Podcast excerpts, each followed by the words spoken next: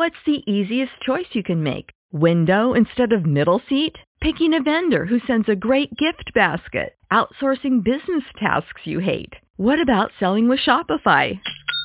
Whether you're selling a little or a lot, Shopify helps you do your thing, however you cha-ching. Shopify is the global commerce platform that helps you sell at every stage of your business. From the launch your online shop stage to the first real life store stage, all the way to the did we just hit a million orders stage? Shopify's there to help you grow. Whether you're selling scented soap or offering outdoor outfits, Shopify helps you sell. Wherever and whatever you're selling, Shopify's got you covered.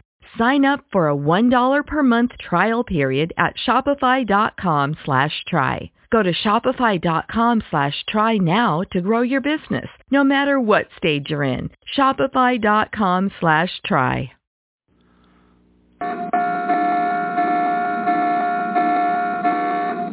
This is a drill. This is a drill. General quarters.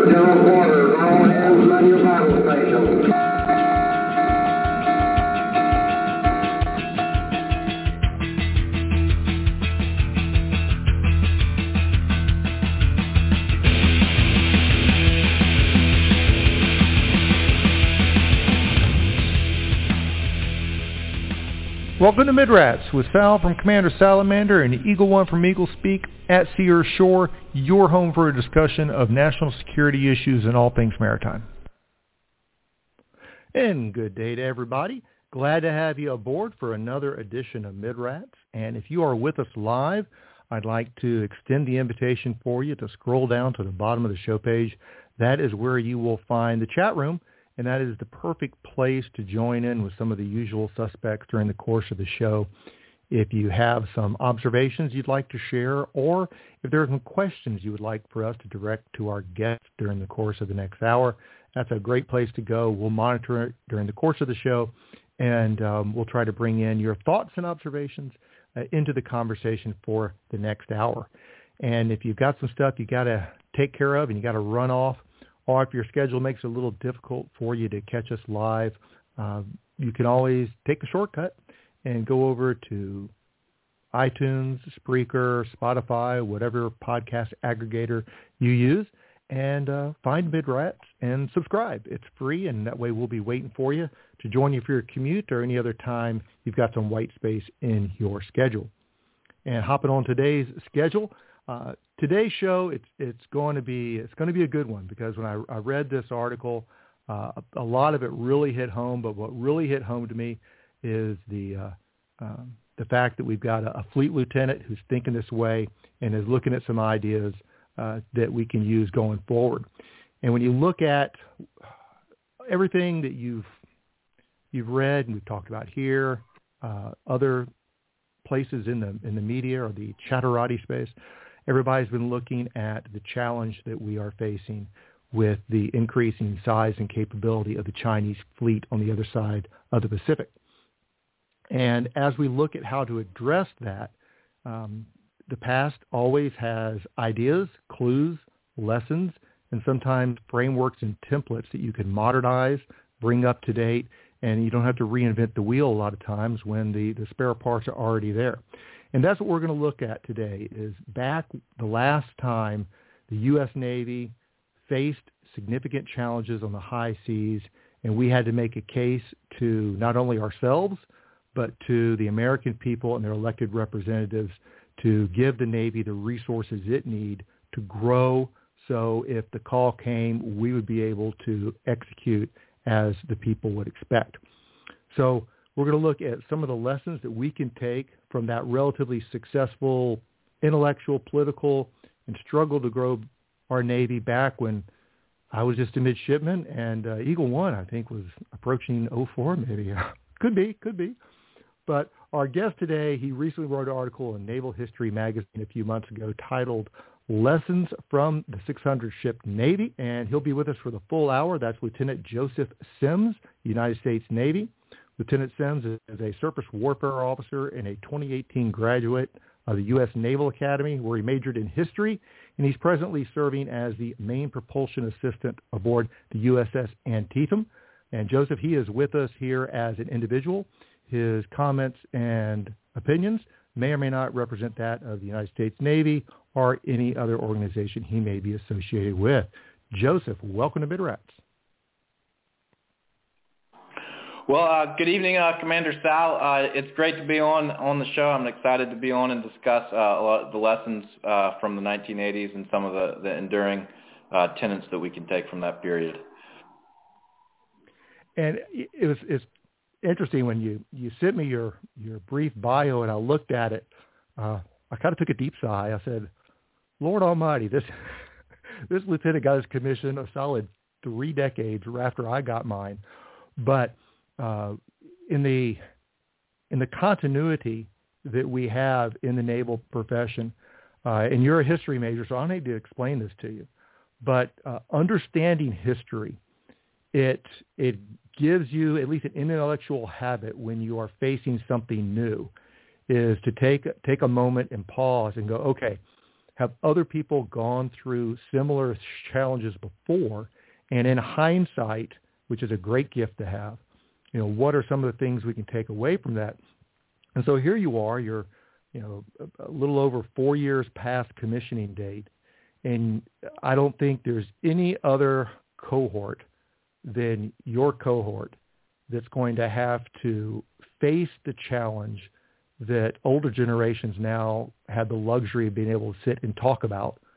Um, and that's going to be the period from 2025 to 2040 when when you look at the projections, it's it's no longer a theoretical challenge on the other side of the Pacific, if not already today. It's a very real challenge, and so it's going to take uh, a lot of good thinking and good decisions um, in order to allow you and in your cohort to be able to move forward in the next couple of decades and and to do kind of what we talked about in the intro, which is uh, answer the bell uh, if it comes. So, what was it uh, that brought you to that that place and time back in the and you outlined pretty well where the intellectual efforts actually started at the end of the 1970s, but kind of hit its high mark at the uh, publication of the 1986 Maritime Strategy. But what what brought you to look back at that point and to look for what uh, we might want to remember about it as we face the challenge today?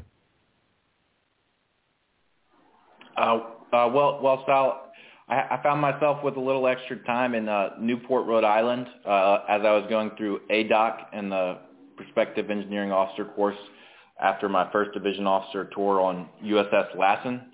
And on the Lassen, uh, we did we were in uh, Fifth Fleet um, during uh, the 2019-2020 period after they had uh, after the United States had uh, taking out Soleimani and the, and the tensions were increased and uh, there was uh, significant, uh, we had uh, dual carrier operations for a brief moment in time and then going back to Rhode Island uh, and then you just see on the walls the, the, uh, the pictures of, of, uh, of the ship, of the, these fleet exercises uh, and you, and then I, I was reading Oceans Ventured by, by Admiral Lehman and it was just inspirational. Um, the, the, uh, just the strategic vision and the execution of that time period, and then the the impact that it ultimately had. And it seemed fitting uh, since there was a lot of a lot of uh, um, at the same time a lot of some uh, cynicism uh, around around the fleet a little bit that the fleet had you know and a lot of it uh, pointing at true true ideas that sometimes had been spread through spread uh, too thin, and that there with the uh, that the surface fleet had been spread too thin, which is uh, true, which is, has been true in many respects. Um, but I think uh, we have to move forward in a concrete direction, and I think the 80s uh, in a positive direction, and I think the the build up from the 80s is is a provides that that framework in many ways. Well, one of the things I liked in your your uh, article was that you uh, did comment on the fact that, you, and I guess historically, you, you cited the uh, the people who said this initially. We can't basically tech our way into a into a fix of not having enough ships. You kind of want to discuss that and what what your take is on that. Uh, we, yes, I, I think so. Uh, Admiral um, Admiral Hayward basically said there, there's there's no there's no free lunch in the the maritime superiority business. That that was something that uh in his strategy from uh document from the late uh, late 1970s that I that I, that I thought was uh very insightful. That he he was like and he pointed at maritime superiority and that there was there's something in, in the number of ships that need to be necessary in order to provide the depth to execute the high-end exercises necessary for great power competition. And so I think there's the temptation to think that, you know, uh, that there will be revolutionary uh, offsetting technology that will come and will, that there won't be the need to do this, but just the, uh, the hard work of just executing large-scale exercises, uh, preparing for the high-end fight if, if there might. And obviously there, there's a lot of new technologies that are coming that have the potential to, to really change warfare, but that won't that's not going to happen uh, until it happens, and there's no uh, guarantee that it will ever happen. And so until then, we have the ships that we have, and we have to learn how to employ them uh, as proficiently as possible uh, and as uh, tactically lethally as possible. Um, and so that's I think that and that was one of the the points in the 1980s is, is they worked with what they had and made a, set realistic realistic uh, goals that could be achieved. Yeah, I thought that was a, a very good point, and it, it comes in right in in the middle of your article, and it's it's really timely because when people look at the the defense buildup, a lot of people will point at, well, you know, they brought the battleships back. Yeah, that's the high profile thing, but they also did a lot.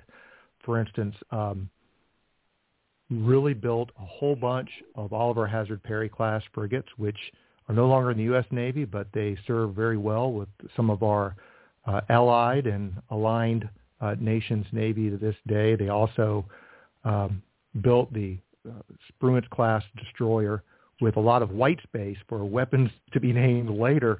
It's like these things weren't quite mature, and uh, you know, we can't force it, but we know it'll probably come down the road, so we'll leave the, the, the, the capability there. I think there was a lot of grumbling about the Spruances when they were first commissioned because of that white space. But I think uh, when they really came to fruition, uh, back when we got the VLS cells on them, uh, they, they really proved their worth. And there's a lot of inside the lifelines intellectual churn that you outline in your article that's required to get there. And um, part of that seduction that about technology, you know, we're still going to go through, and they went through at that time there. But the mindset of the leadership in the Navy, there was a lot of continuity there. Sometimes, uh, without mentioning any names, you can get a little whipsawed going from one CNO to another to another administration, inside and out. But you outlined there that with the right leaders and the right ideas in place in discussing, that eventually you can get some some leverage. For instance, uh, talk for a bit for the 70 what you uh, what you found out about the the period of the late 1970s, where you know one of the quotes from your article was quote there was very little agreement within the government over the Navy's principal missions and how to structure the fleet to meet them. And you had a group of senior naval officers such as Admiral Holloway, Admiral Hayward, Admiral Lyons, who advocated at the tail end of the Carter administration. In many ways, you could say, you know, waiting for a more fertile ground when the Reagan administration came in, that they already had done the intellectual work and had built the network to support it, um, such that uh, when that opportunity did present themselves, they were able to uh, move forward to build that naval force structure. Talk a little bit about uh, those those three and perhaps some other ones that really set the foundation at the uh, end of the 1970s for what we saw for the first, you know, especially two thirds of the 1980s. Um, well, well, yeah, I think I think uh, it, it really struck me that um, it was it was very much internal to the Navy. A lot of this the uh, the the strategy in the in the, in the uh, and, and getting all of the, the blueprints ready um, that with the Seaplan uh, 2000 uh, that that Admiral Holloway first initiated at the Naval War College, um, and so so the templates and the templates were in place so that when when there was the the political political will, the Navy had a concrete plan on the table that was feasible and and worthy of funding. And uh, there was I was looking at a recent article by uh, former Secretary uh, Lehman and, and and proceedings recently. I think it was it was published last January about and he and he mentioned that same thing as that he funded uh, existing institutions within the Navy that had called for this buildup, and so uh, people like Admiral Lyons had put in the uh, the operational strategies and to carry out these these high north exercises and and build the uh, build up the fleet in a in a uh, a positive direction to as opposed to the previous uh, where before the the Navy had a secondary role and during the uh, during a potential war with the Cold potential war with the Soviet Union. Um, and so I think it's I think that, that was something significant is that uh, people uh, Seaplan 2000 uh, being West. They, it was a group of naval officers, uh, 04s, 05s, 06s as well within that Seaplan 2000s that really came up with a lot of the blueprints, uh, the blueprints to execute this 600 ship buildup. Well, one of the I don't know if you looked into it, but I mean one of the questions is uh, back in the back in those days we had a number of, of naval shipyards, uh, many of which were closed due to BRAC or or because of uh, allegedly they were higher cost than commercial shipyards. Uh, did you look at that at all in, in in context of how we got could could develop back to a 600 uh, ship navy if if we don't have the shipbuilding uh, capacity we might have had in the in the 80s? Uh, I think that's uh, that's an extremely important piece of, of moving forward is getting that that shipbuilding capacity back. I know there's been a lot written about that in proceedings lately, um, and so that that's going to be a central uh, a central uh, plank of, of getting the, the fleet back up back up in numbers. Um, uh, but I haven't looked into that specifically. One of the things that I, I find a little bit of uh, a little bit of overlap is, you know, like I said, I was just uh, I was just a midshipman when all all this was coming to a peak in the in the mid to late 80s. But I, I remember the arguments because I remember uh, when I was uh, I think a second class midshipman, they handed everybody a copy of the maritime strategy. I still have it, still have it in my library. I'll pull it out now and then. Say, uh, yeah, this is how it's done. But um, there was a certain a certain rhyme today when when people talk about the Taiwan Straits, uh, what we can do if we need to or are asked to do about Taiwan, the South China Sea. There's a lot of difference, but there's also a lot of rhyming about that in the Chinese mindset and the high north in the Soviet mindset back in the 1980s.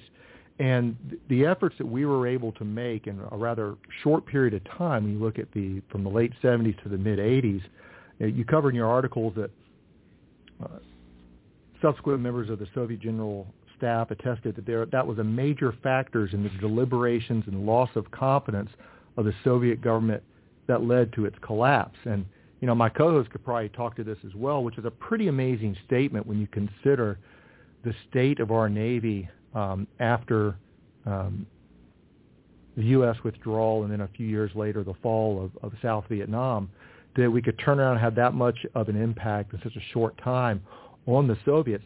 And part of that, and uh, I wanted to, as somebody who has spent some time in these waters recently, and you know the, the fleet today better than anything else, uh, in conjunction with what allies we have in the Pacific, and I think there's been a significant change in the last couple three years, especially among the, the Japanese and to a lesser extent the South Koreans. But back in 1985, uh, there was Ocean Safari 85, where uh, the U.S. Um, with our allies, the Coast Guard and the Air Force, was off the East Coast and then went all the way across the Atlantic, went north of England, east of Iceland, and ended up in the Norwegian Sea with 155 ships and 280 fixed wings aircraft and helicopters. And they actually had the, the Soviet Navy come out to play some with, with training you just can't script it any better. But talk for a little bit about what that would look like in a modern context um, if something similar was to be done somewhere between Honshu and the Philippines sometime in the next few years.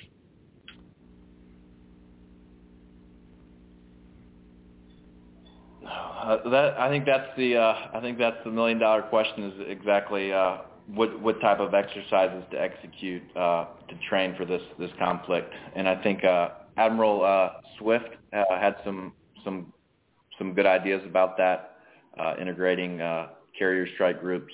Um, I think the specifics. Uh, I don't have all the answers for the specifics of that, but um, I think we need to uh, and we need it needs to be something that uh, is uh, prioritized. And I think I think uh, Seventh Fleet. I think we we all I think that's I think the the Navy knows that that's that's the uh, the big question, and that's what uh, that's what we're working towards. But um, I, th- I think the details of that are are, are still uh, I, I I don't have the details to that.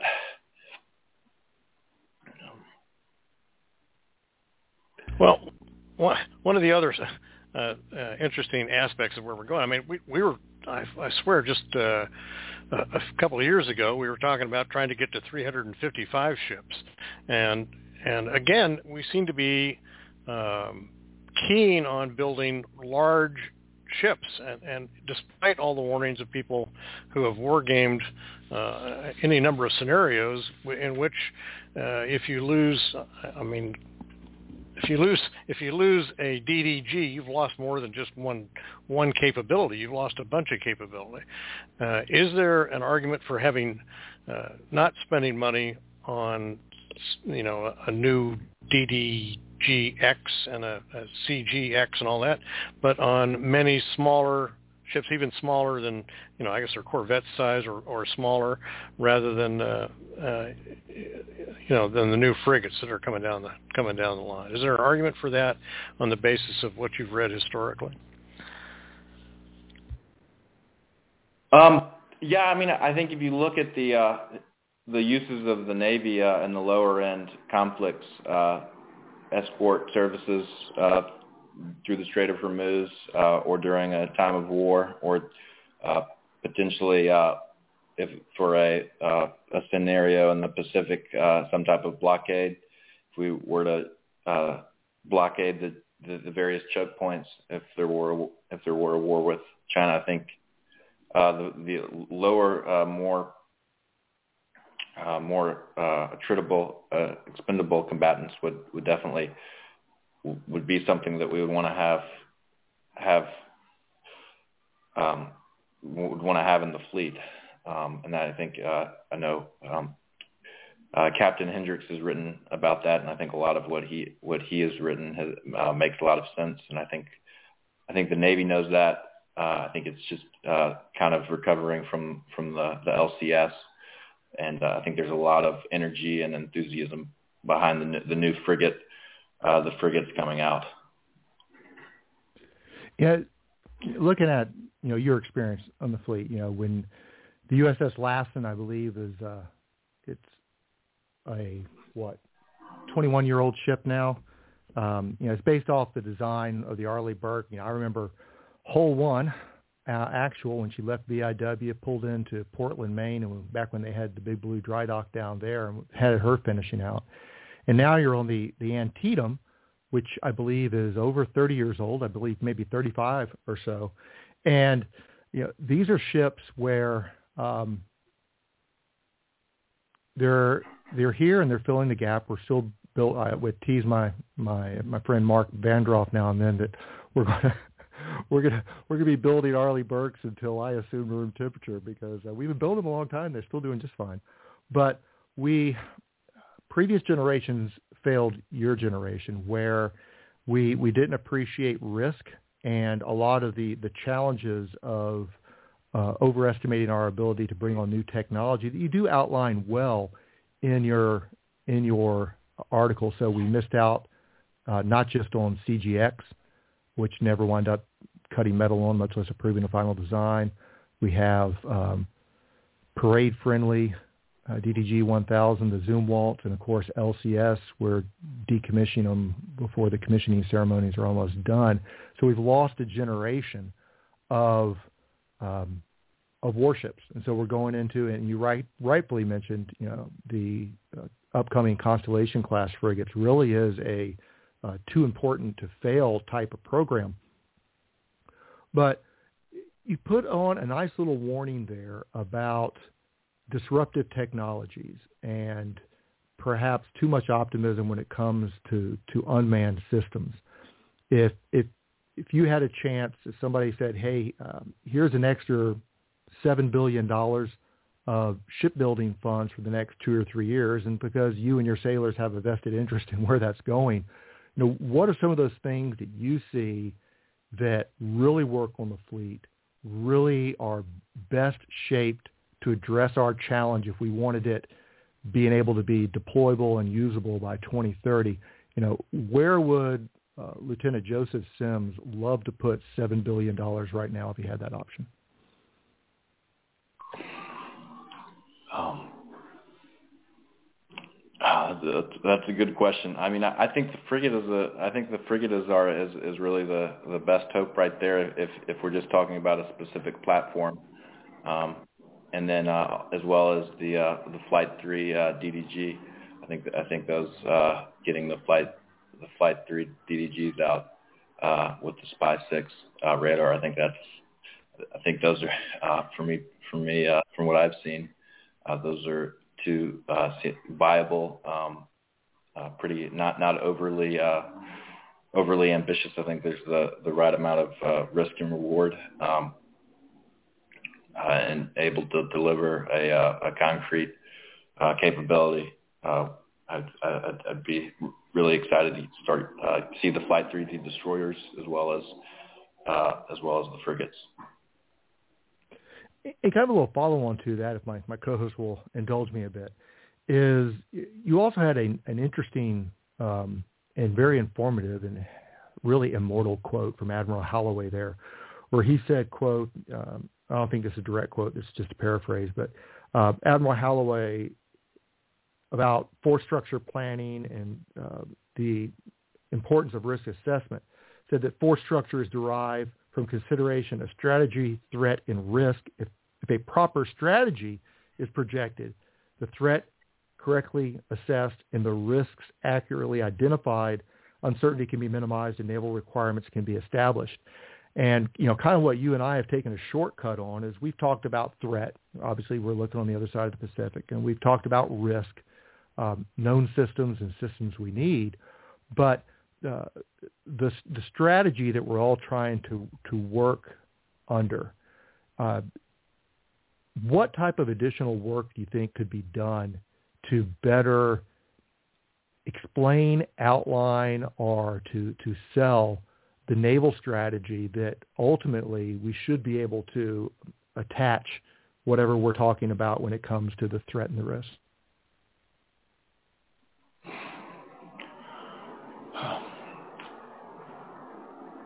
I, th- I think uh, just being uh, uh, more concrete, concreting, more concrete and relating uh, what ships we need where, how they relate, and, and the U.S. Navy's overall mission of both uh, deterring conflict and, and maintaining st- stability as well as training to fight uh, and win the war at sea if that occurs.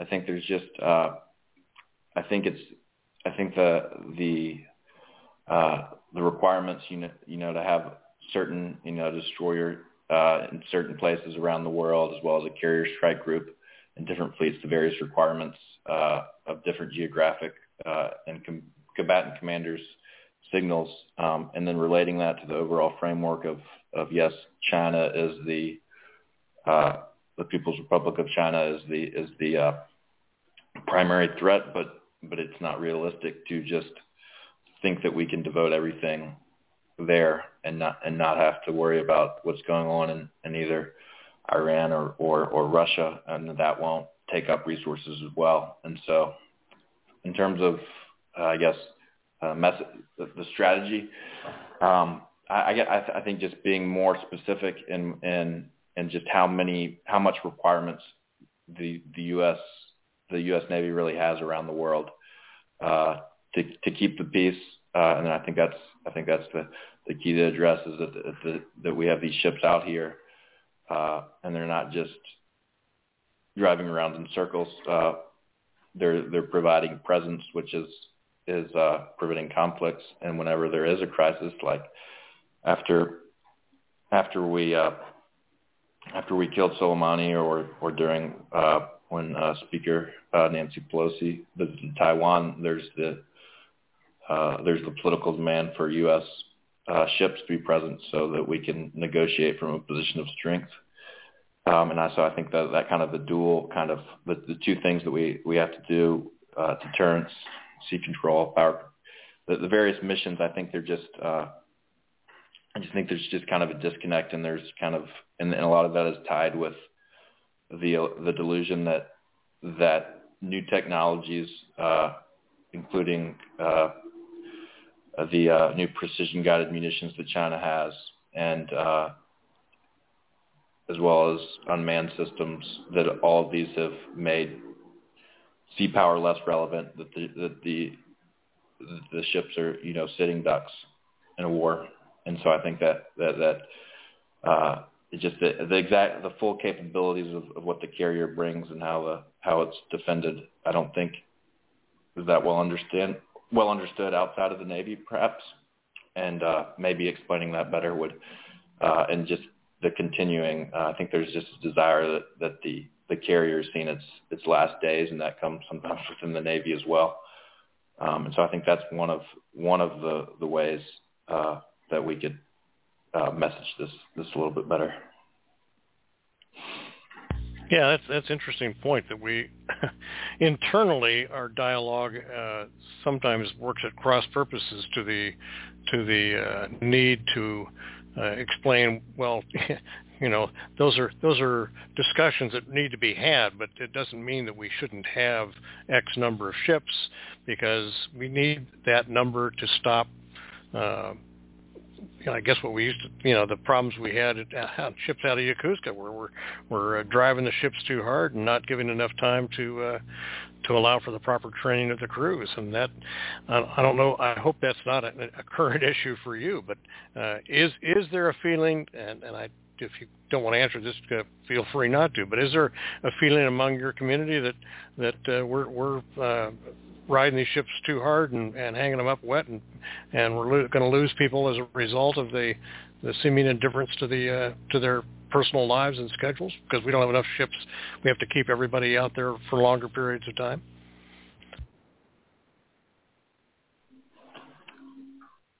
Hmm. I, uh, to, to, yeah, to, I mean that that's a tough question, but I, th- I think to be honest, I think the Navy. Uh, I've um, I haven't I haven't seen the Navy do anything that's that's unsafe in the way it deploys ships and and the the the optimum fleet response plan. I haven't seen a ship that gets underway. I haven't been on a ship. I've been the main propulsion assistant for over a year. I haven't felt that I've in any way been in a situation that's unsafe or that the Navy we were not ready to get underway. Um, I felt like we've always I've since I've been on board uh, uh, during my nine month uh, deployment uh, on Lassen and during my last patrol, I haven't. I think the, the Navy does. I, I, I've seen uh, for, from my experience um, that uh, that we've just uh, gone out and, and done the, mission, and that there's challenges that occur, and that there's there's the Navy is just by nature of just being at sea for long periods of time that it's it's it's it's tough and and the, and the ships the ships are old.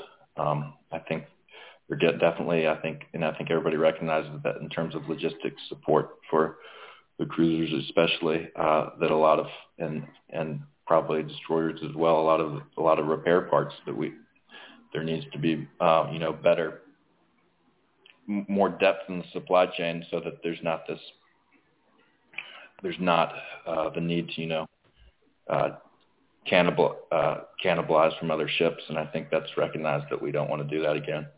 Um, but that has, I'd say, that's the only um, just the the uh, the fact that we have to sometimes can take parts from other ships, um, and, and and that's been around for a while. So uh, I, w- I wouldn't. I think that's uh, not necessarily a, saying that that uh, an example of just being rode too hard. But I think I think definitely getting back on a sustainable footing should be the goal. Uh, and I think a lot of that has to do with depth in the force structure, so that we can then do both uh, high-end exercises and and the routine deployments. But but in my experience, I, I haven't been in a situation that I felt like the Navy has that we've gotten underway in a position that we that we weren't ready to go underway. And that kind of jives with um, other guys that I've uh, and ladies that I've uh, talked to recently. That you know, after the events of the summer of, of 2017, while you were still at Annapolis, that um, there was a large effort to do what could be done better and that really started to bear fruit. It takes a couple years for these things to really bear fruit, but started to bear bear fruit about three three or so years ago, especially. Um, and I, I think people are trying to do the, the, the best they can with the ships they have. And you know, you mentioned you mentioned our friend Jerry Hendrix a while ago, and uh, I, I tease him sometimes because his Fords not Ferraris and influence squadrons. Uh, it it seems to be new every couple of years as, as as more people rediscover it and really are waiting for it. And a lot of what the challenges you talked about maintaining ships is not just an old ship, but any ships has to do with yard availability period, um, experienced craftsmen uh, having you know, more than one dry dock you can go to, and that's building that infrastructure. And for for an Aegis guy like yourself, I was impressed the fact that you you emphasized a couple of times that uh, you know we've talked about China a fair bit. Uh, you've mentioned you know some of your ex, uh, experience there in the Fifth Fleet AOR, which is also a high profile. But we are a global navy, and uh, we've talked about exercises a few bit, and those are absolutely critical to maintain our relationships with other navies and their ability to, to work with us. And that takes a big size fleet. And, you know, people call them low-end combatants. Um, you know, you mentioned, you know, patrol craft is one.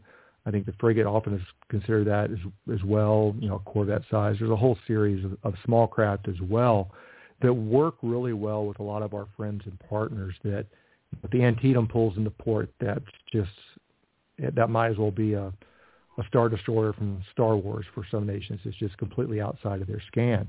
But that investment in a balanced fleet gives us to do the the peacetime part of the soft power competition, um, soft part of the great power competition. And you mentioned uh, Rick Berger and Mackenzie Eaglen about how they summarize how, how competition today it doesn't eliminate or get rid of the, the big crisis, but there's a whole series of things that a, a, a Navy that would like to be the naval force of the world needs numbers to do. So, you know, the nine-month deployment isn't the standard. It's the old six-month deployment, but you've got to do what you do with the few ships that we can. You know, talk a bit about some of those other missions in the Navy. You could see um, the the lower end combatants, the old high low mix, uh, could do, and and how that would give us some capabilities and what type of positive effects that could that could bring to fleet. Uh, yeah, well, I think uh, a lot of the, the patrol craft have been very active uh, in Fifth Fleet, uh, escorting. Uh, I think anybody that's uh, been out to Fifth Fleet, the PCs are, are very, very active, um, and they've been worked a long time um, and I, I think there's, I think the plan is for them to be replaced by Coast Guard ships primarily, um, and uh, as well as there was the uh, a lot of excitement originally around the uh, the Mark Six uh, patrol craft uh, and the early command opportunity there. Um, and I think uh, a lot of people, uh, have, you know, read Wayne Hughes and, and the different uh, the different um, ways that, that that these smaller ships, smaller even like missile patrol craft can be employed in a in, in a time of war, and I think especially with some of the war at sea strategies uh, in in in in the Pacific AOR that that they could. There's a lot of utility in terms of, of blockading and patrolling, uh, working with allies, um, as well as just in Fifth Fleet. And so I think as well as counter drug interdictions. Uh, when I was on Lassen, we did that for about three months, and it was it was uh, exciting uh, and a good, uh, rewarding experience, uh, but probably not the best use of, of a destroyer.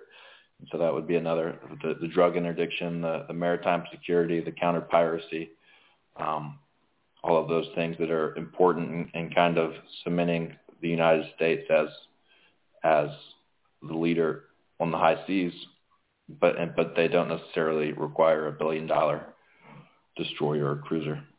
As well as I think the other thing uh, that having these patrol craft, I think it, they're tactically useful, uh, but I think they're also important in giving early command opportunities to junior officers uh, and mid-grade officers.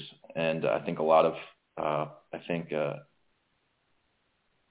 I think a lot of the job satisfaction of being a surface warfare officer comes from comes from leading uh, getting to lead sailors, uh, getting to lead sailors at sea, and that's that would be a, a good.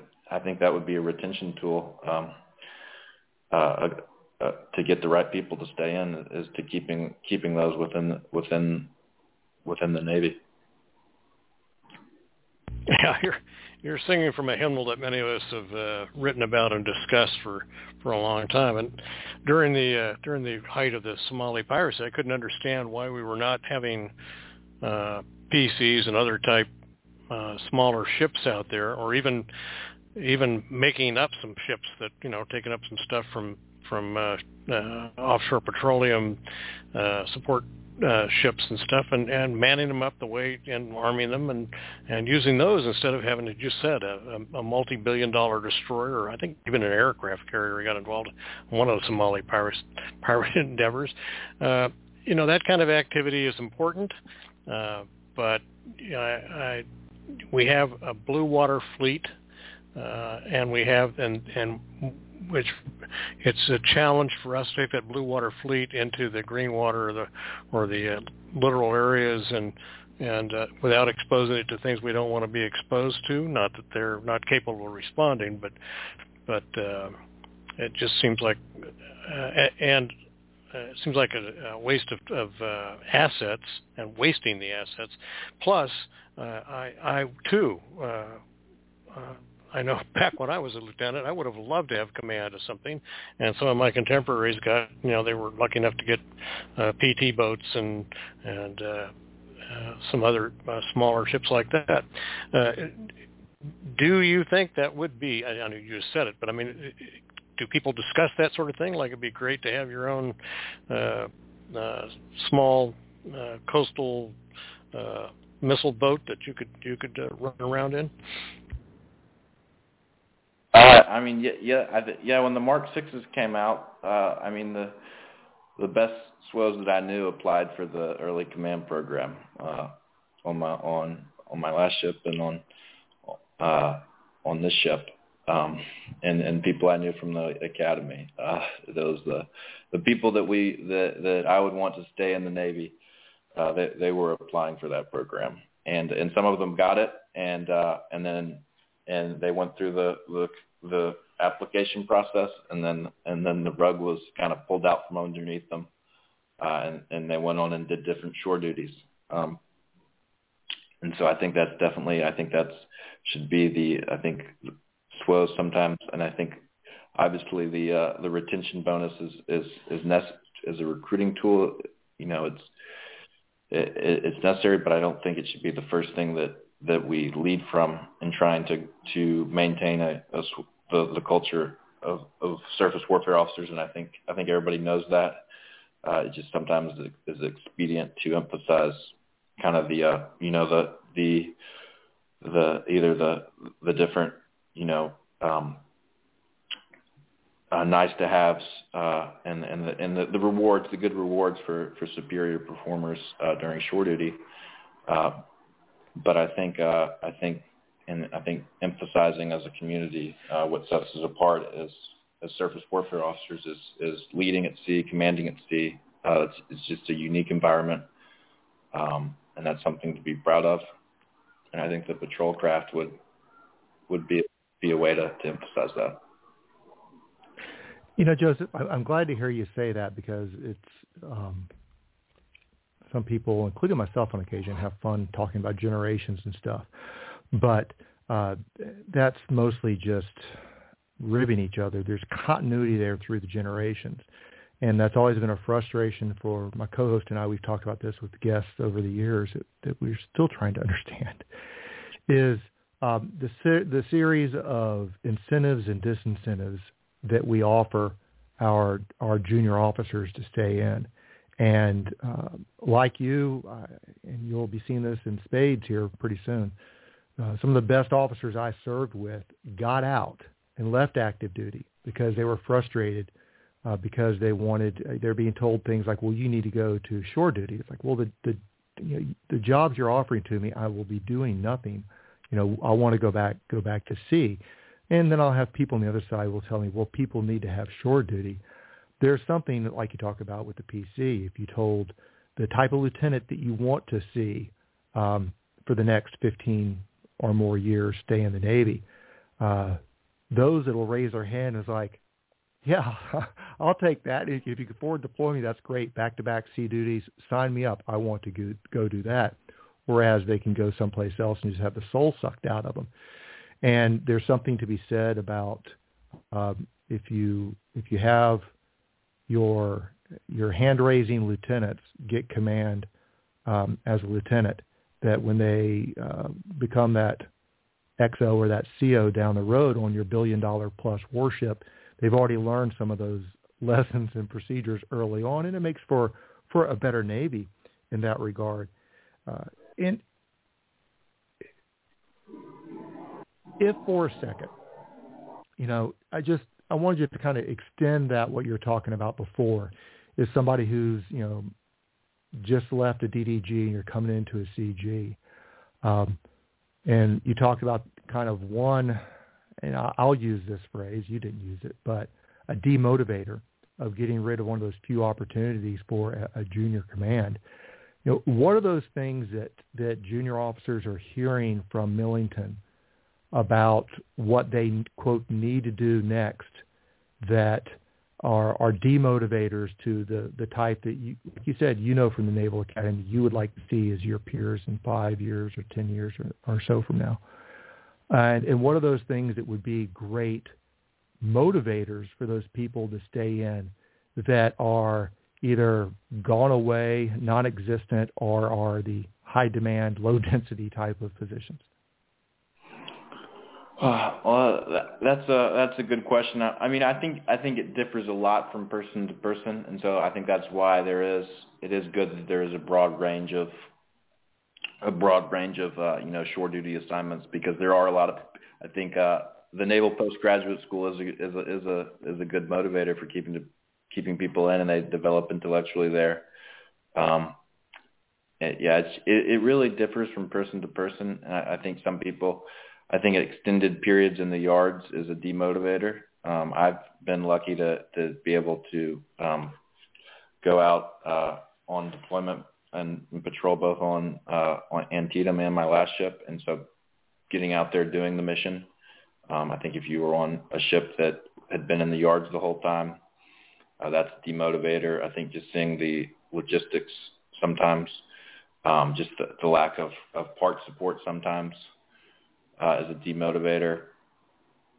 Um, and then I think uh, just uh, time away from family. I think it's just it's just uh, just being at sea. Uh, just the nature of, of the profession is very tough on on on the families if you if you have a family, and so finding ways for people to, to you know have that uh, protected leave periods uh, is is important.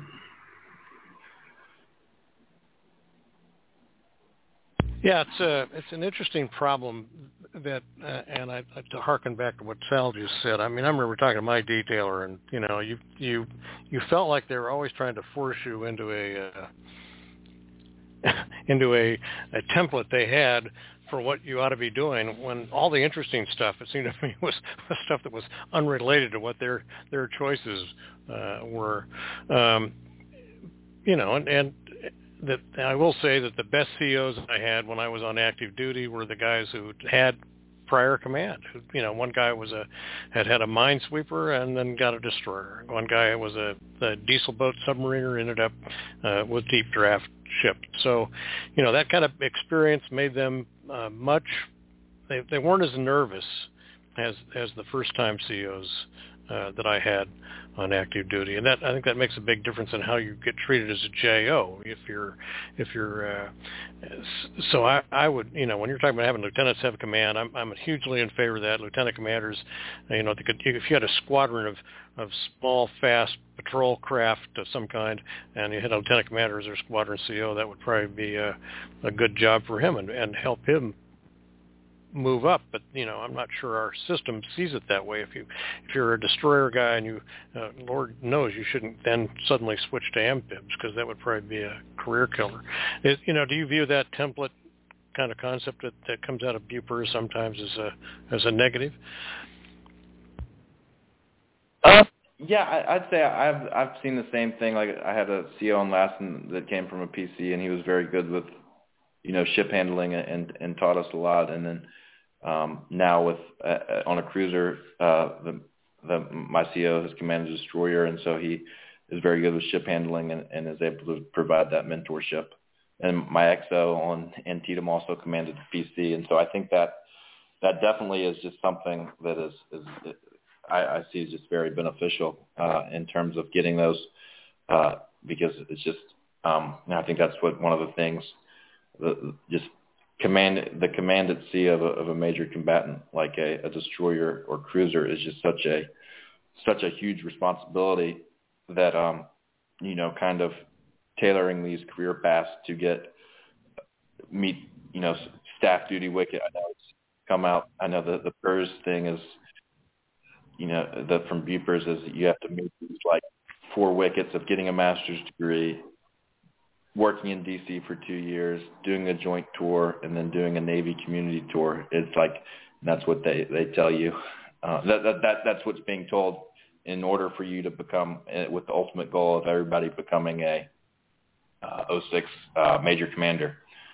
Uh, and so that's I think that's I think that emphasizing those things is that's uh, it's just it, it just creates a, a, a I think there's just a disconnect with uh, the the primary mission and motivation, uh, job satisfaction of leading sailors at sea, and, the, and then just the being pulled in so many different directions to, to just, you know, meet uh, let more shallow uh, wickets. Yeah, I, don't feel like it's just you. That's, and I know you hear it even more than I do, but that's a, a constant refrain.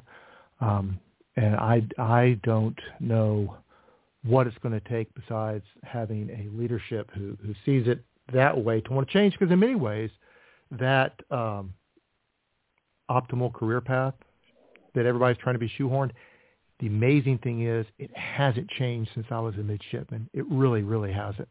The advice is, is, is you know, the same, but good gracious, the world is a lot different than it was when Ronald Reagan was inaugurated for the second time. But we still, for some reason, I, there's a lot of inertia, I presume.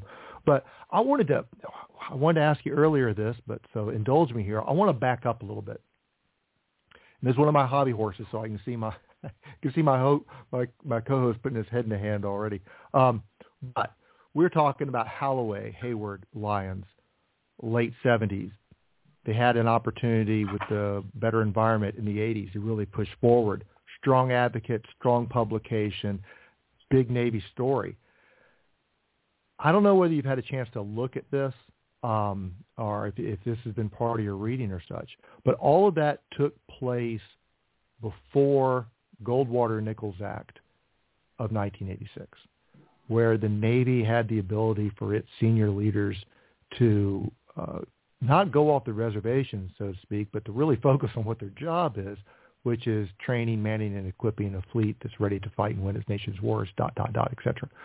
Um, however, we, we have interesting things, and I won't mention his name. He's just had positional authority. But um, there was a, while you were deployed, I believe, there was a fascinating exchange between uh, Representative Mike Gallagher, uh, who is one of the strongest advocates for strong of, uh, of the Navy we would like to see in Congress right now, with the vice CNO. And the vice CNO, um, every third word that he said was joint force, joint force, joint force. So I wonder if, if you had a chance to look at part of the challenge that we may have to make our argument is that our senior leaders exist under a structure that of jointness and the joint force that kind of puts them on report if they do overly advocate for a strong Navy? Um, yeah, that's a that's a good question. I I, I think I've yeah I think that's one of the wickets is for the career path is that joint that joint billet. Uh, I think that so I that, that was where I've uh, run across Goldwater Nichols, but um yeah I think it's I think that's hard to uh, I think that's that's going to be a problem. I know uh, that's something Secretary uh, Lehman also talked about. Uh, he was uh, he, he was on proceedings to discuss his his essay on, on the 1980s build up, and that was something he mentioned as well as that he had that that freedom uh, to really you know pursue uh, put the resources where he needed to, uh, just with the maritime domain being so global and uh, just kind of breaking up within combatant commanders? Uh, it's uh, that's a difficult question. I think uh, that's that's definitely a difficult question, but you definitely get into positions where the combatant commander will want to, and this is another reason why we just need more depth in the force structure. But the combatant commander is going to want to minimize risk in his area of responsibility, and that that minimum the way to minimize risk is to have concrete assets, and then on the other hand, the Navy has a only a finite out finite amount of resources, a finite amount of ships, and so I think that back and forth between the combatant commanders and uh, yeah, and I, yeah I've seen this throughout. Yeah, I've seen this in my career. Um, you know the the this so um, yeah that that's a problem that will will uh, is is will require some some a lot of thinking. Yes, that's a great answer and a very difficult question. Uh, look, your your article is great. I think your your historical uh, background and, and the and the and your approach to to uh, what the Navy needs to do next, uh, based on that history, is really really important, really relevant. And, I, am not sure all our questions today necessarily tracked along with with the importance of what you uh, what you were talking about. But it's been a great discussion. Um, and I want to thank you again for for uh, for being on our show. Uh, as as we look ahead, have you got other plans to write another piece uh, uh, uh, when you get the chance? I'm sure you're pretty busy right now, but uh, uh, are you looking at doing some more writing, or, or what's next for you? Uh, I would like to, to write another another essay at some point um, on uh, integrating uh, unmanned technology. Um, in the Navy uh, and uh, relating it to the broader force. Uh, I don't have uh, don't have anything. Still doing some some research research in that um, w- when I have time, but um, uh, right now it's just uh, just going through uh, the responsibilities of, of being the MPA on Antietam, uh, and uh, that's that's really uh, been my my focus. That's that's my focus right now. So uh, hope I do hope to get around get around to writing again. I, I enjoy writing. I think it's important uh, for naval naval officers to be able to express express ideas and get that uh, dialogue going um, to to really kind of crystallize what we what we believe and and, and the best way forward. And so I appreciate forums like you, and uh, I think you I think it's great that you and um, Commander Salamander have this forum, uh, this this podcast. I think uh, there's a lot of a lot of great stuff that comes from that, and I think uh, I think it, it it it comes back to the fleet, and it, it really provides a wealth of knowledge. Um, and so uh, at the moment, I, I don't have anything though immediately in the future. Well, Joseph, uh, first of all, thank you for the kind words. Um, uh, we really appreciate your time uh, to uh, sticking your head out from the fleet because I, I know being the MPA on a 35-year-old uh, ship, that's varsity football right there. So you should you should be in pretty good shape. Um, but when you do decide to write, you know, please pop me an email. You did a great job with this article, and I would encourage all the listeners, if you haven't already, on the show page we have a link to it from Naval History Magazine. Um, it's a great review of a period of time. Uh, like I said, we went down a couple of rabbit holes, but there's a lot of intellectual effort uh, that that people need to make to that period of time as we all try to look at a way to to build the fleet going forward. And uh, again, Joseph, really appreciate you coming on here. Best wish for uh, you and your sailors as we come into the holiday season. Thanks again, uh, Sal and Eagle One. Uh, thanks for having me on. And thank you, everybody, for joining us for another edition of Midrats. Until next time, we hope you have a great Navy Day. Cheers.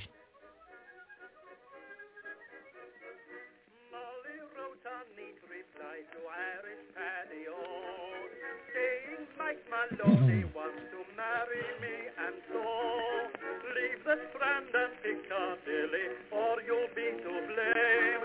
For love has fairly